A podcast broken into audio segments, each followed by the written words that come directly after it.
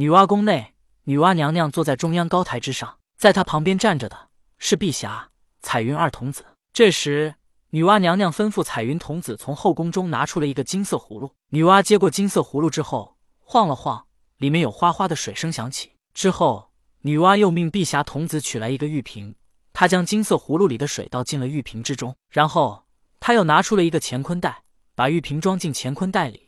让碧霞童子拿给了妲己变成的蝎子精。乾坤袋能大能小，蝎子虽然身体小，可乾坤袋到了他的身上也按照比例缩小，挂在了他身上。妲己疑惑地望着女娲娘娘，女娲娘娘说道：“世间有阴有阳，有男有女。你痛恨男人，我痛恨好色的男人，可我并不痛恨所有的男人。当年我用息壤造人，男人为泥，刚劲有力，坚硬如铁；女人为水，以柔克刚，温柔醉人。孤阴不生。”孤阳不长，只有息壤无法为人，必须以水化开；只有谁也无法为人，必须沾染息壤。我刚刚给你的是当年我用来造人所用之水，我观你心中依旧对男人愤愤不平。既如此，我便把造人剩下这最后的阴水给你，这是天地间至阴之水，你可小心使用。顿了顿，女娲娘娘接着说道：“男人并不全都是坏的，虽然所有不好的男人都让你碰到了，但我相信你也会遇到不爱女色的男人。”妲己听后并没有什么表示，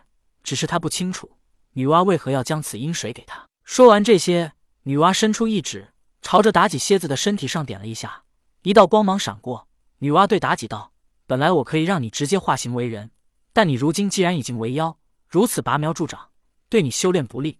我已传授你修道之法，你可用来修炼。”此时，妲己就只是个蝎子，女娲并没有帮她化形，只是像当初的同天帮三只小犀牛一样。帮妲己炼化了十二重楼横骨，所以妲己已经能口吐人言。妲己道：“感谢女娲娘娘的大恩。”女娲面无表情的说道：“如果你要在此修炼，我让碧霞和彩云给你准备住的房间。如果你要离开，也随时可以走。”此时，妲己已经有了修道之法，而且她感受到现在这个身体里有一种毒，她用来毒谁，谁就难受。有了修道之法，又有了保命方法，妲己自然不甘心留在这里。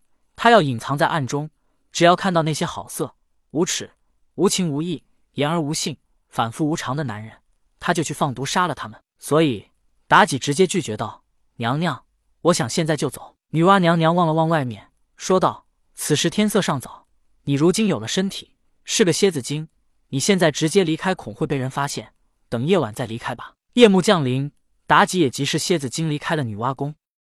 当妲己离开之后。碧霞童子问道：“娘娘，为何要将至阴之水给他？”女娲娘娘并没有回答碧霞童子，而是问一旁的彩云童子道：“彩云，你可知那蝎子是何来历？”彩云童子摇摇头。女娲接着道：“在上一次同天圣人带将将来拜师之时，留下了他，而你刚刚抓到他，妲己的灵魂就出现了。试问，这世间怎么会有如此巧合之事？”彩云疑惑的问道：“娘娘，你早就发现了蝎子，为何当时没有说？”女娲道。同天圣人当时没有提，我也就没有问。原来当时同天带着江江、金蝉还有地里藏来女娲宫之时，那蝎子悄悄地藏在了金蝉的衣服里，一起来到了女娲宫。而在同天离开之后，蝎子也就留在了女娲宫。女娲以为这是同天故意所为，只不过不方便透露原因，毕竟只要点破了，就牵扯上了因果，所以女娲也就没有问。但是碧霞童子又一次疑惑地问道：“娘娘，这与您给妲己之阴之水有什么关系吗？”女娲娘娘笑道：“妲己为女人，属阴。此时她为灵魂之体，一样属阴。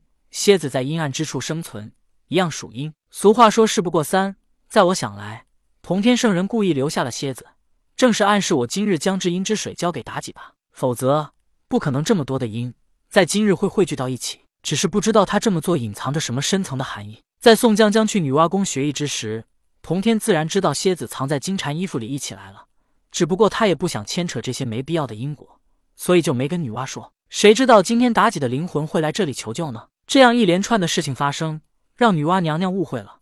因为蝎子与妲己一同出现，妲己又是女人还是灵魂，同样属阴，女娲便误会同天是想要她的至阴之水，只不过不想牵扯因果，所以不直接说，让她主动给。蝎子经妲己离开女娲宫之后，趁着夜色，便急急的朝着朝歌城而去。朝歌城里。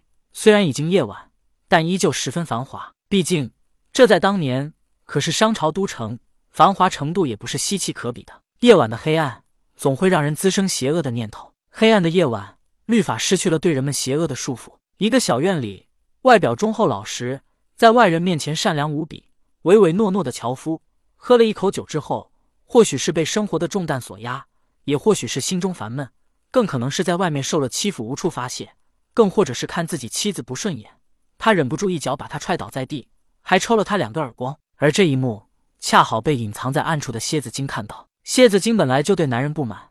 现在还刚好看到这残暴的一幕，他便急急的潜入院子中，进入屋里，用些钱狠狠的折在了男人的腿上。突然间，男人感觉到天旋地转，浑身无力，浑身抽搐的倒在地上。蝎子精自认帮了女人，抱着深藏功与名的心理，又悄悄的离开了。但蝎子精不知道的是，当男人死了之后，他的妻子孤苦无依，孩子也无人照料，生活凄苦，能活下来都已经很不容易。男人可恶，但失去了他。妻子孩子无人照料，他们以后的日子更苦。可这些蝎子精看不到，因为他作为妲己之时，也是冀州侯府家的小姐。她虽然被父兄抛弃，但她物质生活无忧无虑。她看不到穷苦百姓，也没考虑那么多。此时蝎子精还觉得自己杀了这无能又暴躁的男人，解救了女人。杀了男人之后，妲己离开院子，又去往别的地方。